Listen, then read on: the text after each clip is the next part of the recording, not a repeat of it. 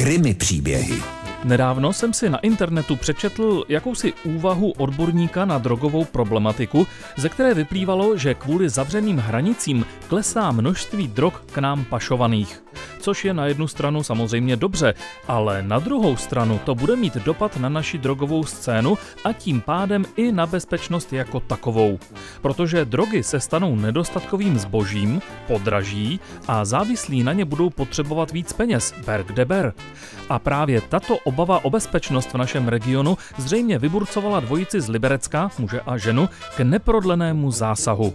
Vydali se zřejmě do Polska, nakoupili tam více než 5000 tablet léku, který obsahuje pseudoefedrin a ze kterého by se dalo vyrobit více než 350 gramů pervitinu, což by mohlo spotřebu této drogy na Liberecku pokrýt alespoň na nějaký čas a bezpečnost slušných lidí by zase jednou byla zachráněna. Jenže tento bohulibý úmysl překazili naší dvojici policisté z Hrádku nad Nisou, kteří spolu s celní zprávou Libereckého kraje hlídkovali u státní hranice. Přišlo jim podezřelé, že auto, které kolem půl jedné v noci mířilo k hranici, se za necelou hodinu vracelo zpátky.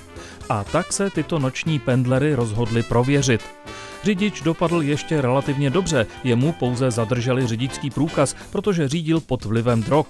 Ale u ženy našli plný pytlík neoznačených léků, takže jí čeká soud. Sice se snažila policistům vysvětlit, že sáček s léky našla v lese, ale policisté se rozhodli několikanásobně trestané zlodějce a uživatelce drog pro jistotu nevěřit.